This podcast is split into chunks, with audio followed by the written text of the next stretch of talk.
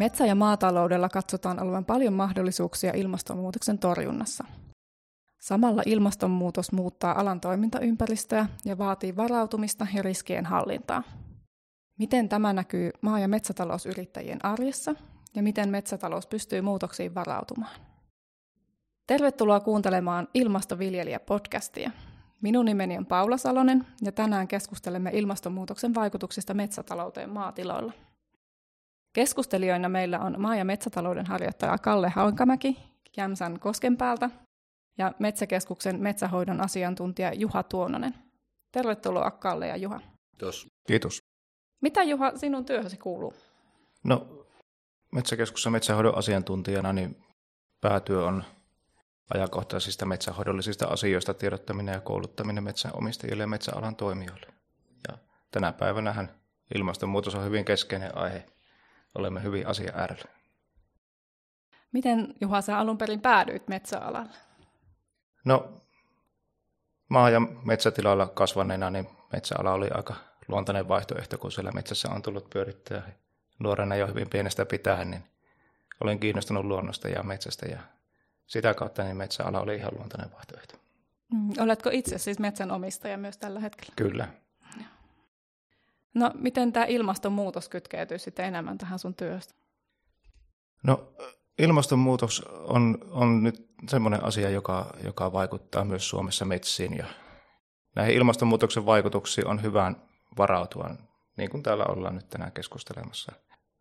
Eli hyvin tulee tunnistaa, että millä tavalla ennustetaan ilmastonmuutoksen vaikuttavan näihin metsiin ja, ja miten näihin tuleviin muutoksiin voidaan sopeutua. Kyllä. No Kalle, mitä sinun työhösi kuuluu? No, maa- ja metsätalousyrittäjänä viljelen peltoja. Meillä kasvaa viljaa, ohraa, kauraa, kuminaa ja tietysti sitten metsä on vahvasti siinä maataloudessa mukana. Minkälainen metsänomistaja, Kalle, olet? Mitä arvostat metsässäsi?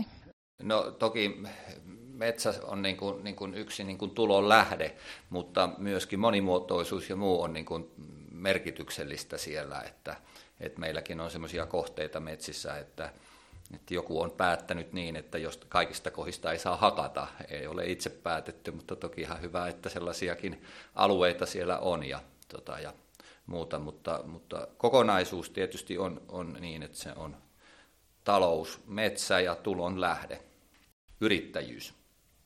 Ilmastonmuutoksen vaikutuksesta ja maankäyttösektorin vaikutusmahdollisuuksista puhutaan nyt paljon, niin miten tämä ilmastonmuutos sitten näkyy esimerkiksi meidän Keski-Suomen metsissä nyt? Ilmastonmuutos näkyy tietysti sillä tavalla, että myrskyjen määrä on lisääntynyt ja sitä kautta tietysti metsässä tulee tuhoja.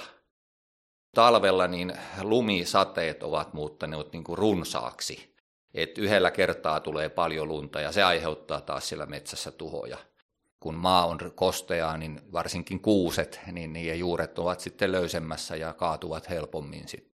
Tietysti näiden kautta sitten, kun metsään tulee ilmaston myötä tuhoja, niin se on myös sitten suuri vaara sille metsätaloudelle. Että sinne jää lahoavaa puustoa, joka sitten voi taas niin kuin tuhota myös kasvavaa metsää. Havaitsitko Kalle itse tämmöisiä omissa metsissäsi viime kesän aikana? No toki omissa ja aika paljon sitten näkee tuolla maantien varsilla, kun kulkee, kun on aukkoja hakattu ja tuuli on oikealla suunnalla, niin kyllä sieltä sitten puuta kaatuu.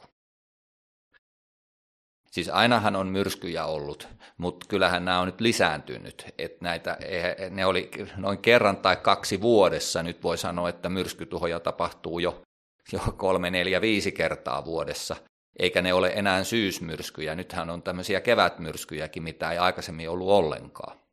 Kyllä, eli sääilmiöt sanotaan, että ne äärevöityvät, eli tulee niin kuin voimakkaampia hellejaksoja, kuivuusjaksoja, sitten tulee rankempia sateita. Ja nämä tuovat tullessaan sitten seurauksia, eli nämä hellejaksot niin nostavat metsäpalojen riskiä ja kuivumisriskiä, Sateisuus tulee niin kuin voimakkaampana ja, ja voimakkaat sateet nostavat sitten tulvimisriskejä myös muulloin kuin keväällä. Eli talvella tämä ilmastonmuutos tarkoittaa kireiden pakkasjaksojen lyhenemistä ja routajaksojen lyhy- lyhenemistä myös. Ja, Ja tämä tarkoittaa sitten puunkorjun hankaloitumista suometsissä. Ja juurikin näitä tuulituhoja sitten johtuen siitä, että tämä routaa on vähemmän, joka pitää puita talvella pystyssä. Niin ja lisäksi nämä tuholaisongelmat sitten tulee myös sieltä, että siellä on tuholaisille niin kuin sopivaa puuta ja sitten talvella ei ole pitkiä pakkasjaksoja, jolloin ne tuholaiset sitten myös selviytyy talvesta ja sitten tietysti tämä lämpö on toinen, joka myös takaa niille paremmat olosuhteet. Kyllä, näin? kyllä. eli nämä kireät pakkaset niin tuhoavat niitä talvehtivia hyönteisiä, mutta näiden kireiden pakkasjaksojen puuttuessa niin nämä talvehtivat hyönteiset selviävät paremmin talvesta. Ja nämä tuulituhon riskit, niin nämä tosiaankin niin vaikuttavat sitten seurannaisvaikutuksiin, eli tuulen kaadoista muodostuu juuri käpäitiöille tartuntapintoja ja kirjanpainajat voivat sitten iskeytyä näistä tuulessa kaatuneista puista niin vieressä oleviin terveisiin puuyksilöihin ja juuri käyvän heikentämä puuni on alttiimpi sitten tuhoutumaan tässä kirjanpainajan hyökkäyksessä.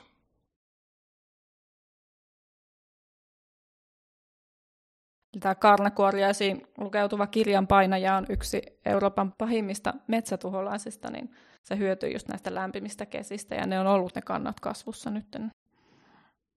Kuinka suuri uhka tämä kirjanpainaja sitten kokonaisuudessaan on meillä? Metsäkeskuksessa näistä hyönteisistä niin se on tärkein seurattava tuhohyönteinen.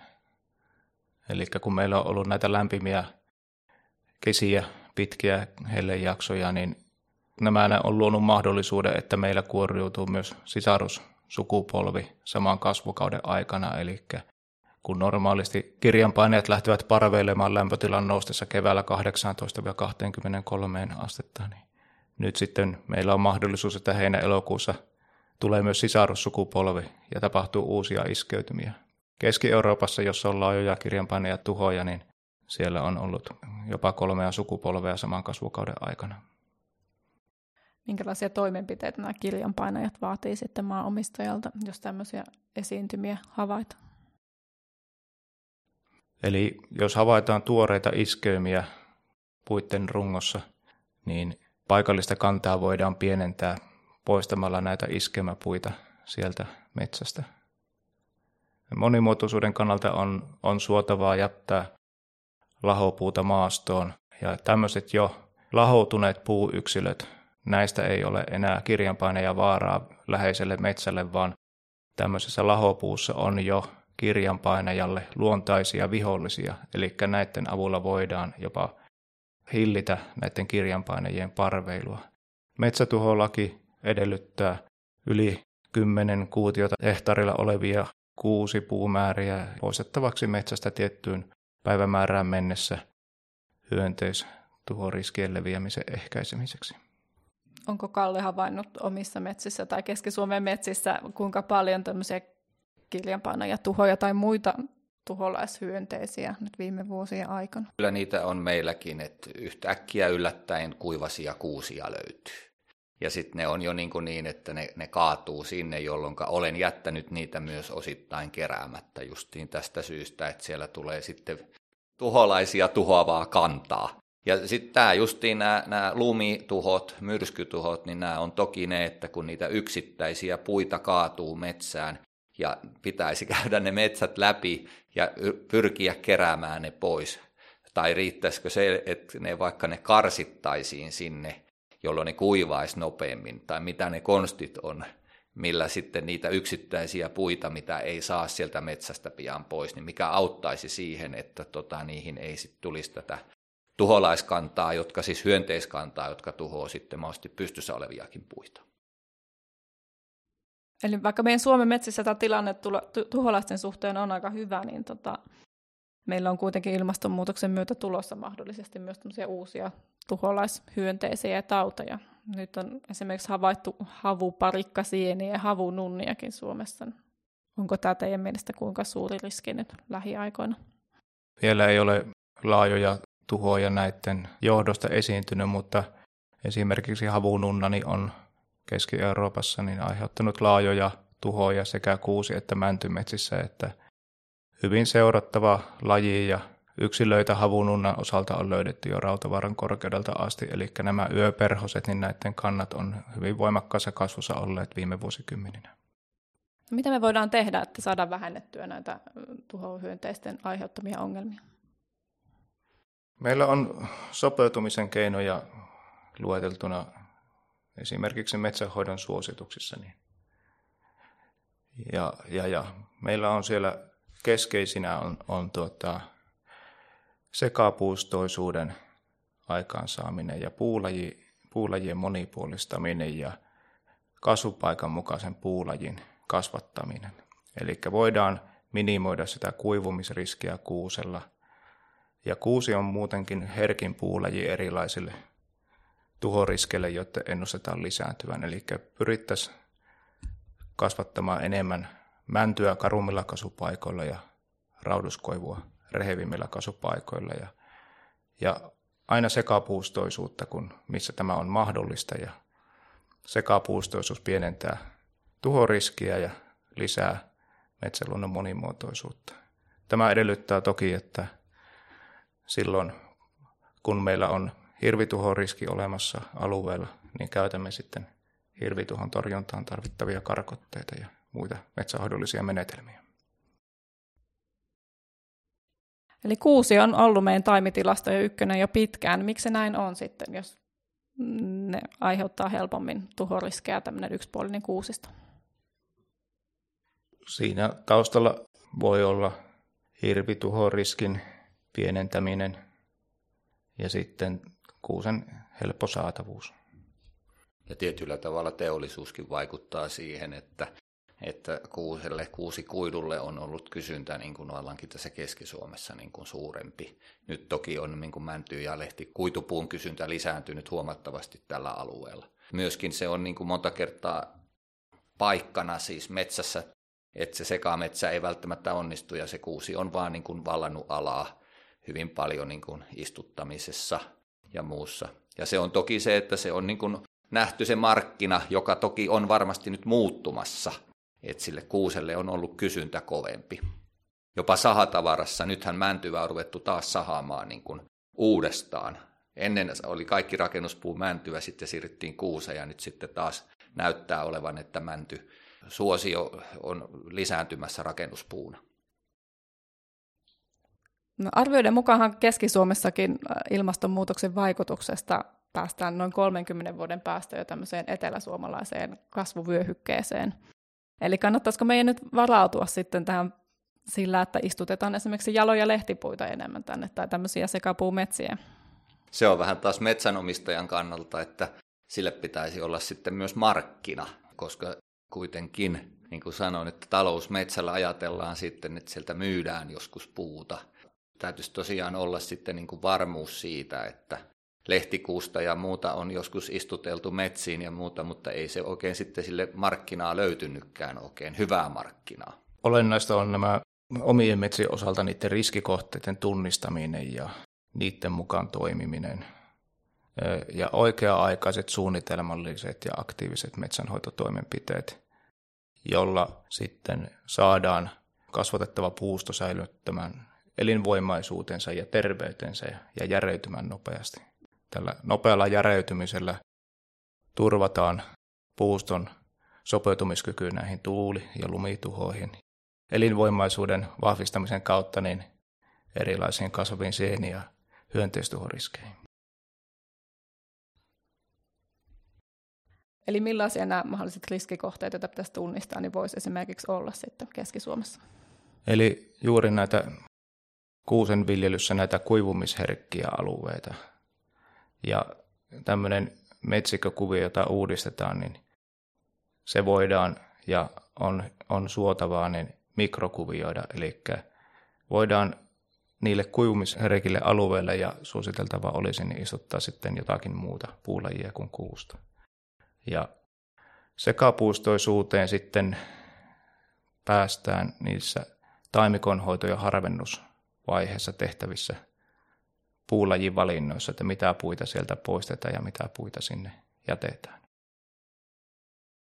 Lisäksi Luonnonvarakeskuksen karttapalvelusta löytyy paikkatietoaineistoja, joista voi tarkastella kohteita, jossa on suuri tuulituhoriski tai lumituhoriski.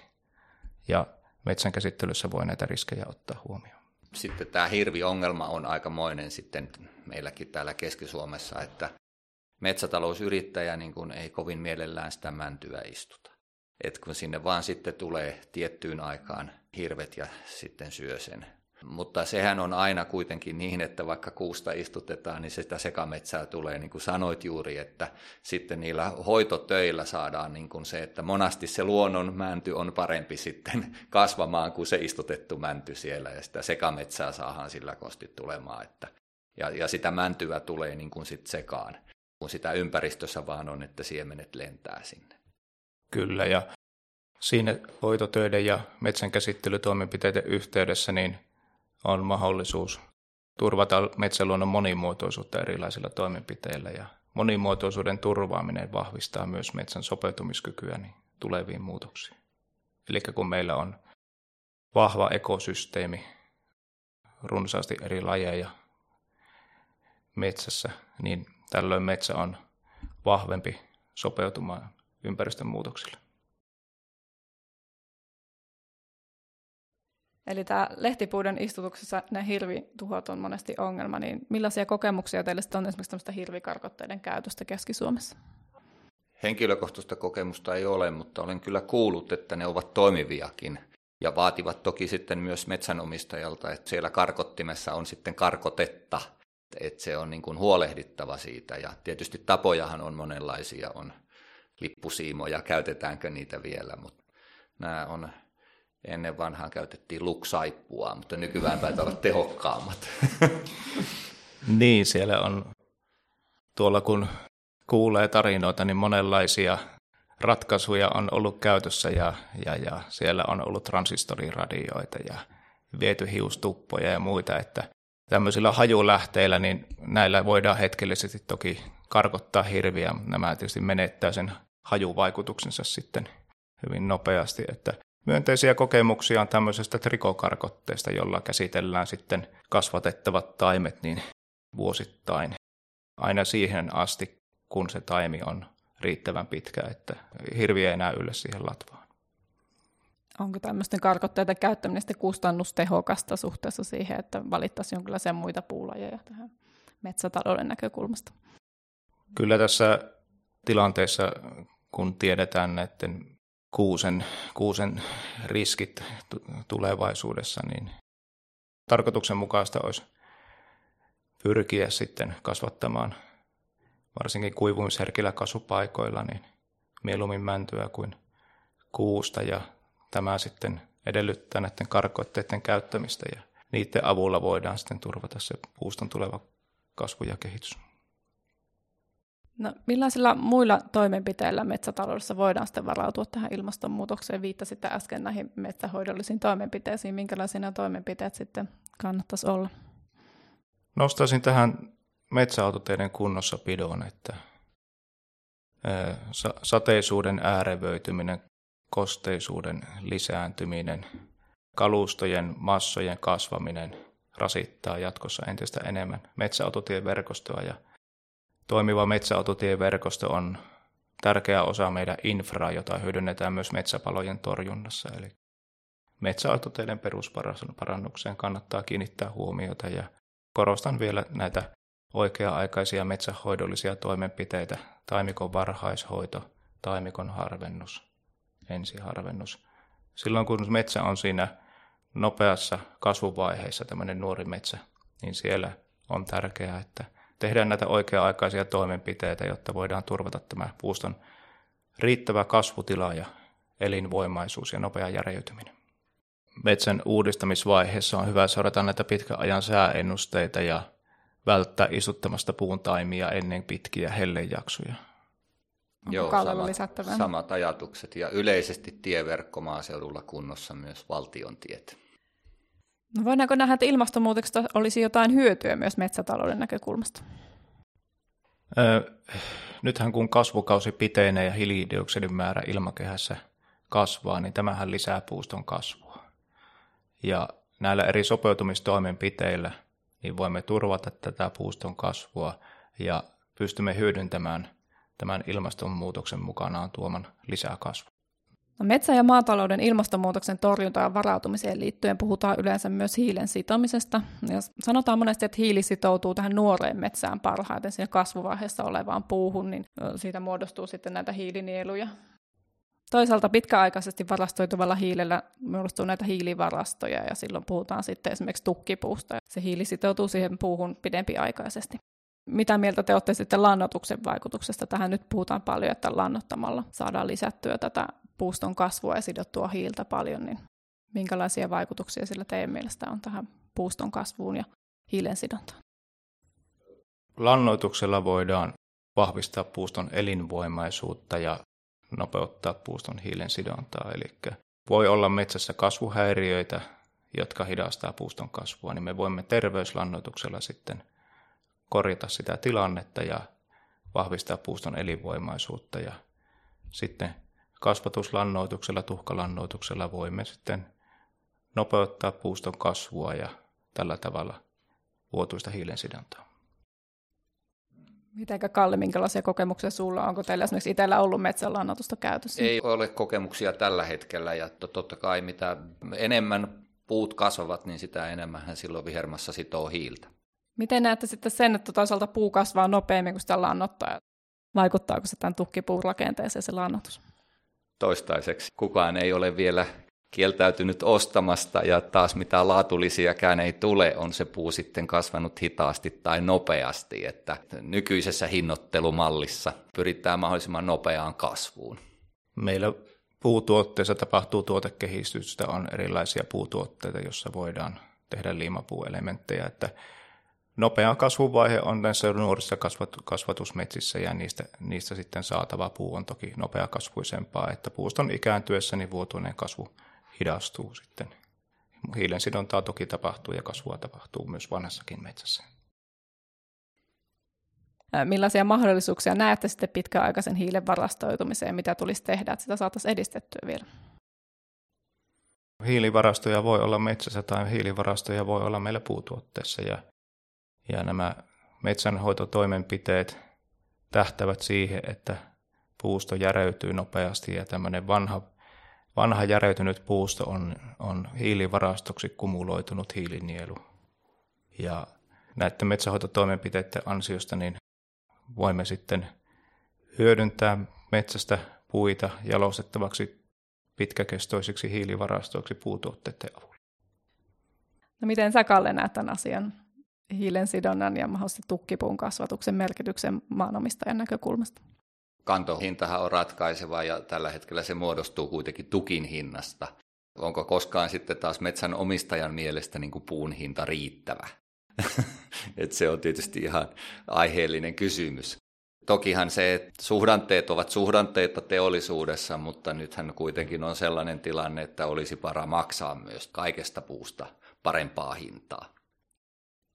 Näettekö, että meillä on tarve Keski-Suomessa lisätä vielä tätä tukkipuun käyttöä esimerkiksi puurakentamisessa? Kyllä toki. Turhaan betonia käytetään monessa paikassa. Etkin on kuitenkin Suomessa rakennettu jo kolme- vai viisikerroksisia taloja jo puusta. Et kyllä soveltuu monessa paikassa kokonaan puurakentaminen niin kuin myös niin sanotusti kaupunkialueen rakentamiseksi. Ilmastonmuutoksen hillintätoimia on, on tämä fossiilisten raaka-aineiden korvaaminen puupohjaisilla tuotteilla ja, ja puurakentaminen on yksi keino hillitä ilmastonmuutosta. Meiltähän löytyy Keski-Suomestakin esimerkiksi hirsikouluja ja päiväkoteja viime vuosina rakennettu. Niin ja juuri niin kuin tuossa aikaisemminkin tuli jo esiin, että se ei nyt enää kun ei ole massiivipuusta kysymys, kun on erilaisia puutuotteita pystytään tekemään, jolloin pystytään myös hyödyntämään sitten niin kuin se tukkipuun laatu, sahatavaran laatu ei ole enää niin ratkaisevassa tekijä siinä lopputuotteessa. Kyllä. No miten näette tämän maailman poliittisen tilanteen? Nyt puhutaan paljon energiaomavaraisuuden lisäämisestä ja siitä, niin miten se heijastuu tähän ilmastonmuutoksen torjuntatoimenpiteisiin ja energiapuun tarpeeseen esimerkiksi Keski-Suomessa? Niin, metsäenergialla on rooli osana uusiutuvia energianlähteitä ilmastonmuutoksen hillinnässä. Ja ilmastonmuutosta voidaan hillitä, kun korvaamme fossiilisia polttoaineita uusiutuvilla energianlähteillä. Ja metsäenergiaa saamme Suomessa pääasiassa niin metsähoidon ja metsäteollisuuden sivuvirroista. Eli metsähoidon sivuvirtoina voidaan mainita esimerkiksi harvennusmetsistä saatava pienpuu ja uudistusalojen latvusmassat. Ja metsäteollisuuden sivuvirroista niin kuori, puru ja mustalipeä. Ja näin ollen, niin kun puhutaan puun energiakäytöstä, niin meillä Suomessa puun energiakäyttöön ohjautuu kustannustehokkaasti niin metsäteollisuuden ja metsähoidon sivuvirtoja. Tietynlainen kiistahan on tässä justiin aina, että mikä on sitten kenenkin näkemästä niin kuin oikea puun käyttötapa, että onko se sitten kuiduttava teollisuus vai onko se energia sitten ja sitä kautta nythän on tässä viime päivinä noussut sitten keskusteluun tämä latvaläpimitan nosto mahdollisesti, joka sitten tuottaisi enemmän sitä energiapuuta. Ja kuiduttava teollisuus ei olisi siinä niin perään katsomassa, että sitä ei saa mennä. Taitaapa jotkut direktiivitkin siitä olla huolissaan, että kuitukelpoista puuta ei saisi polttaa. Niin, meillähän on EUn kaskadiperiaate, että puusta tuotetaan korkean jalostusarvon tuotteita ja ne, mistä ei voida tuottaa, niin niitä voidaan ohjata sitten energiakäyttöön. Huoltovarmuuskysymystä tarkasteltaessa, niin nythän puun tuonnin päättyminen Venäjältä ja mahdollinen fossiilisten polttoaineiden tuonnin päättyminen Venäjältä niin vaikuttavat meillä sitten energian saannin huoltovarmuuteen. Ja nyt on, sanotaan näin, tämän ikävän Ukrainan sodan seurauksena nyt metsäomistajalla mahdollisuus näitä ensiharvennustarpeisia nuoria metsiä, joissa on pienpuuta siellä metsässä, niin laittaa toteutukseen ja, ja, ja pienpuuta, niin sitähän voidaan ohjata esimerkiksi energiakäyttöön. Mutta siellä sitten paikallisesti niin se tilanne katsotaan sitten, että mikä se on se lopullinen käyttökohde sitten sieltä metsästä korjattavalle puulle sehän on aina niin kohteesta kiinni, mitä sieltä tulee, että mihin se sitten on järkevin lajitella. Meneekö sitten joku harvennus kokonaan energiaksi, joku ensiharvennus vai otetaanko sitten siellä lajittelua. Että se on niin kuin, siinä on monta tekijää. Kyllä, eli siellä tullaan siihen tilanteeseen, että mitä käyttöpaikkoja on lähellä ja mm. mikä on kohteen koko ja korjuukelpoisuus ja runkouluku ja keskiläpimitta. Tämmöisiä tekijöitä, minkälaista puuta siellä on ja mitä käyttöpaikkoja on läheisyydessä. Tästä päästään nyt hyvin tähän, mikä nousee monesti myös esille. Miten suhtaudutte tämmöiseen puuston jatkuvaan kasvatukseen ja voisiko siinä olla ratkaisuja tähän vai onko siinä haasteita? Jatkuva kasvatushan tuli metsälaki vuonna 2014 metsäomistajan toiveesta käsitellä metsiä ilman laajoja avohakkuita. Jatkuva kasvatus on edennyt varsin maltillisesti Metsäkeskuksen saapuneista metsänkäyttöilmoituksista. Noin kolme prosenttia on jatkuvan kasvatuksen poiminta ja pienaukkohakkuita. Kun puhutaan ilmastonmuutoksen hillinnästä, niin meillä on vaihtoehto sitoa enemmän hiiltä metsiin ja puutuotteisiin ja minimoida kasvihuonekaasupäästöjä ja ravinnehuuhtoutumia. Eli nyt meillä on tämä turvemaa-kysymys on hyvin, hyvin keskeinen ja ajankohtainen tästä ilmastonmuutoksen hillinnässä. Ja siellä yksi vaihtoehto näiden kasvihuonekaasupäästöjen minimointi on sitten tämä jatkuva kasvatus, jossa puustoa pidetään koko ajan tietyllä tavalla peitteisenä ja kunnostusojituksia ei tarvita siinä mittakaavassa, jolloin pystytään haihduttavan puuston avulla säätelemään tätä pohjavedenpinnan tasoa ja kasvihuonekaasutaseita. No miten metsänomistajan näkökulmasta tämmöinen jatkuva kasvatus kuulostaa? Mm, siis vaihtoehtojahan pitää olla ja jo, joihinkin kohteisiin se sopii, joihinkin ei. Et, et se on niin kuin hyvin, hyvin, ja siinähän tulee tämä monimuotoisuus silloin hyvinkin esiin siinä, ja tosiaan se on, joihinkin kohteisiin käy hyvinkin. Kyllä, eli tässä jatkuvan kasvatuksen asiassa niin ei myöskään pidä sitten lähteä semmoisella joko tämä ajattelulla, että yhdellä toteutuksella läpi, vaan katsotaan sen kohteen ominaispiirteet ja valitaan siihen, kohteelle soveltuvin käsittelytapa metsänomistajan omien tavoitteiden ja kohteen ominaispiirteiden mukaisesti. Viittasit äsken tuohon turvemaihinkin. Kun puhutaan hiilen sidonnasta, niin kivennäismaillahan hiilestä karkeasti puolet sitoutuu puihin ja puolet maaperään, mutta turvemailla maassa voi olla jopa kymmenen kertaa enemmän hiiltä kuin puustossa. Niin, eli miten tämä sitten vaikuttaa teidän mielestäni tähän turvemaiden metsänhoidon suunnitteluun? Totta, että turve on meille maaperän merkittävin hiilivarasto. Tämmöisellä rehevällä turvemaalla niin 10 sentin kerros sitä turvemaata niin vastaa hiilivarastoltaan samaa hiilivarastoa kuin 300 kuutiometrin puusto. Eli tavoite on, että se hiili säilyisi siinä maaperässä ja, ja hiilivarasto jopa kasvaisi siellä maaperässä. Turvemaiden osalta puhutaan myös paljon tästä vesien suojelusta ja siitä, miten maankäyttö siellä suhteutuu siihen vesien suojeluun. Kyllä, eli meillä on olemassa paikkatietoaineistoja, joita voidaan hyödyntää vesien suojelussa. On erosioriskikarttoja, vesien virtausmalleja. Ja tätä paikkatietoaineistoa hyödyntämällä voidaan suunnitella vesiensuojelutoimenpiteitä sillä tavalla, että minimoidaan niitä ravinnehuuhtoutumia myös sitten tämä äärenevä sadanta huomioiden. Hmm. Ja kuitenkin tehdään niin, että mennään metsätalouden ehdoilla myös siellä, että meillä on tietyllä tavalla aikoinaan ojitettu paljon, on, niitä on ennallistettu ja todettu kuitenkin, että niissä ei ole puu kasvanut, mutta myöskin pitää ottaa huomioon, että jossakin ojituksella saadaan kuitenkin puun tuotantoa lisättyä, vaikkakin siellä maaperässä olisi sitä sitoutuneena sitä hiiltä sitten, mutta ajatellaan myös sitä elinkeinopuolta siellä mukana. Kyllä, Suometsissä on useita eri näkökulmia puun tuotalouden näkökulma, ympäristön näkökulma, ilmaston näkökulma ja tämmöisessä kokonaiskestävässä suomitsien käsittelyssä niin otetaan huomioon nämä eri näkökulmat. Turvepellot on myös maataloudessa eniten niitä hiilidioksidipäästöjä aiheuttavia. Niiden käytöstä käydään nyt kovaa keskustelua. Ja näiden turvemaiden hoitoon on uudella maaseudun ohjelmakaudellakin uusia tukimuotoja, esimerkiksi kosteikkoviljelyä ja kosteikkoviljely voisi sisältää esimerkiksi pajun kasvutusta energiapuuksi, niin onko se Keski-Suomessa varten otettava vaihtoehto? Varmaan Keski-Suomessa ei ole kokeiltu, mutta muistelisin niin, että mitä näitä pajupeltoja on ollut, niin ei niistä kuitenkaan oikein merkittävää niin kuin, tai niin energialähdettä ole tullut. Samat havainnot, että, mutta mieli on pidettävä avoimena niin kuin jatkon suhteen, että energiakäyttöä ajatellen, niin tämmöiset vanhat turvetuotantoalueet, turvepellot, niin siellä voisi sitten ajatella tämmöistä hieskoivun lyhytkertoviljelyä, että tuhkalannoitus ja hieskoivun kasvatus harventamatta, hoitamatta siihen noin 30 ikävuoteen, jonka jälkeen se korjattaisiin pois. Ja sama voidaan toistaa sitten, koska hieskoivu uusiutuu näistä kantovesoista.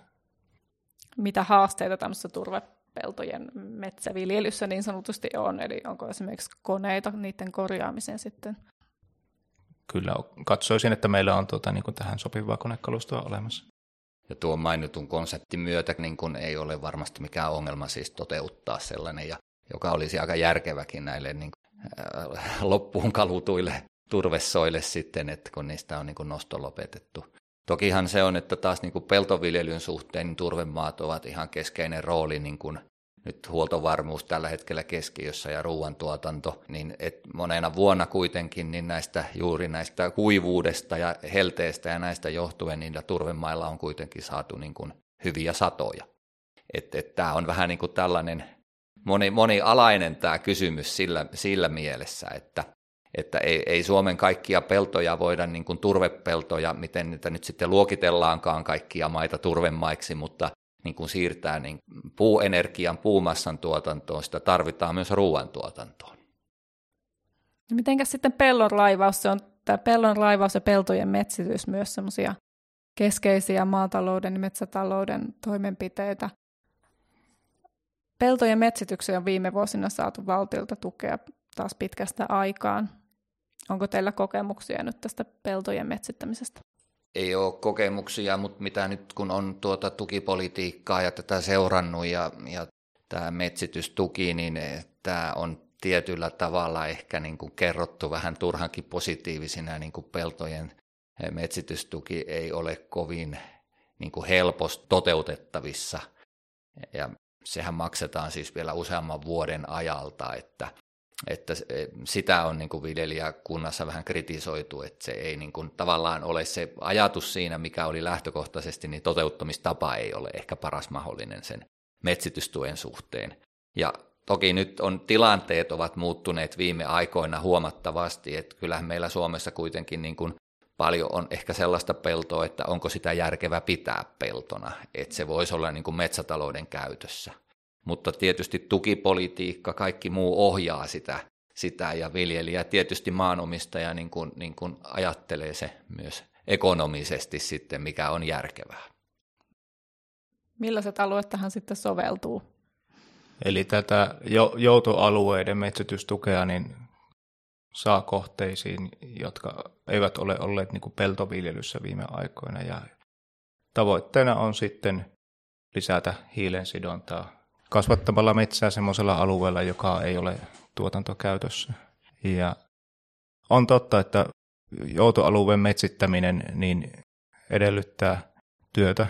Siellä ollaan vahva heinän kanssa tekemissä usein, eli metsän aikaansaaminen niin edellyttää heinän torjuntaa säännöllisesti, että sieltä mahdollisimman moni niistä istutetuista taimista sitten lähtee kasvamaan.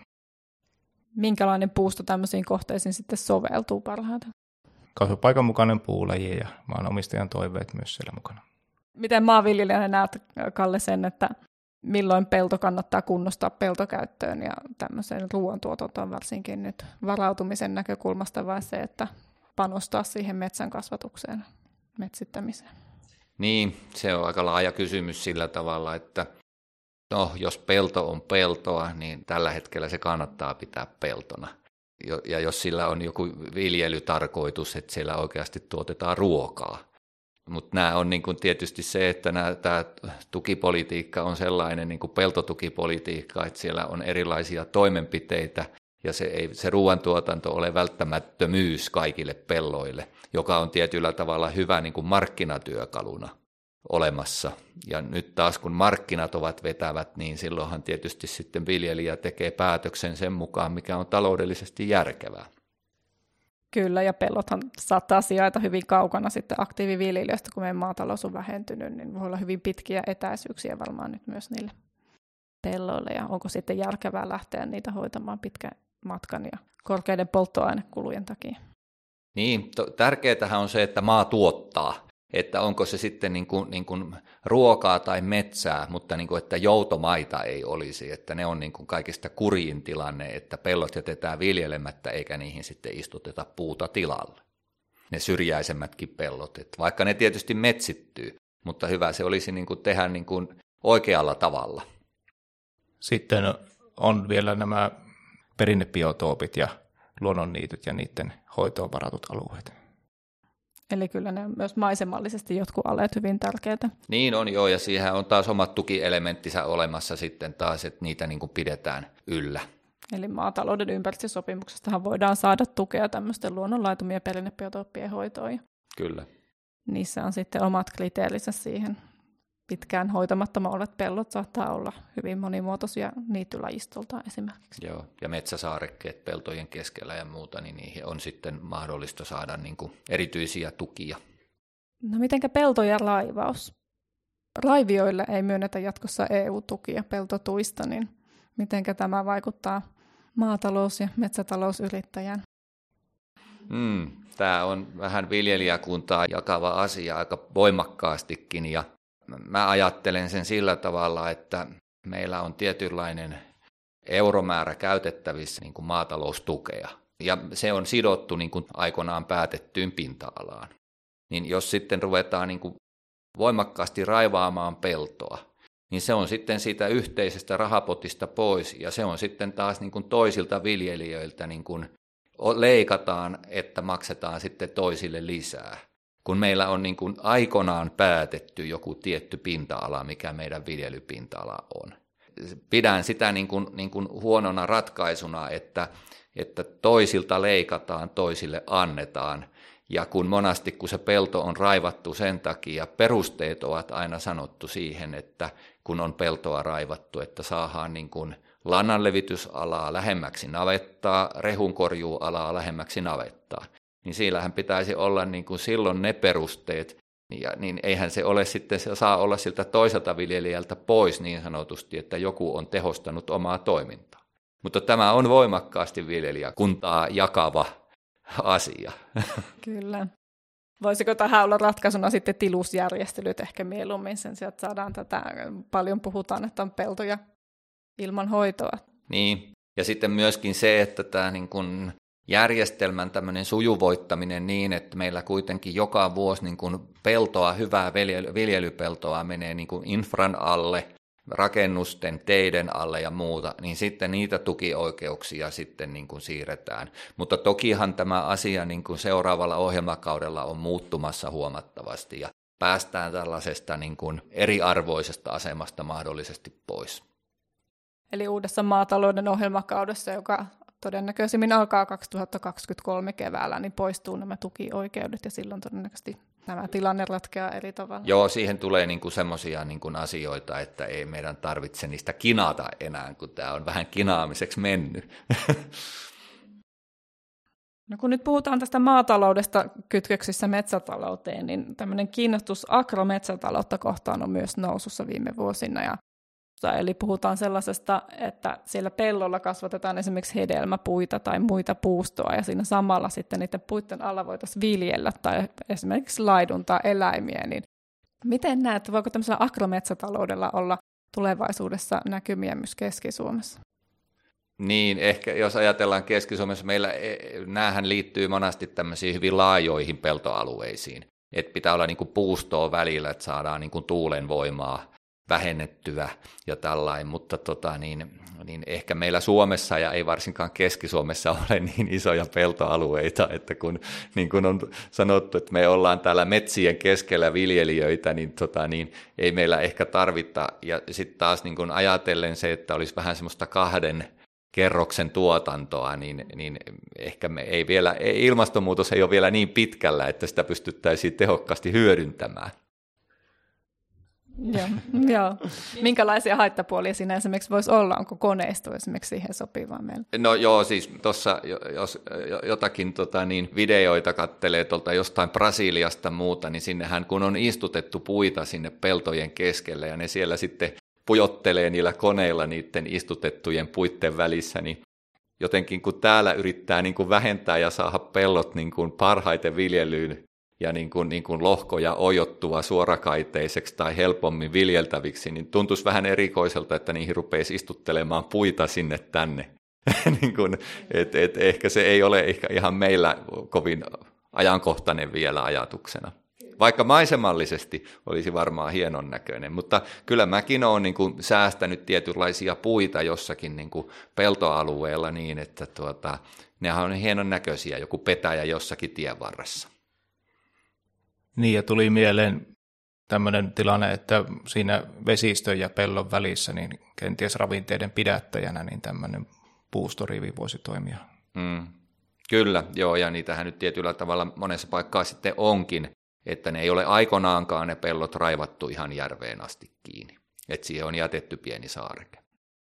Eli ihan kaikkia tämmöisiä uusia toimenpiteitä ei ehkä kannata heti aktiivisesti täällä lähteä toteuttamaan Keski-Suomessa.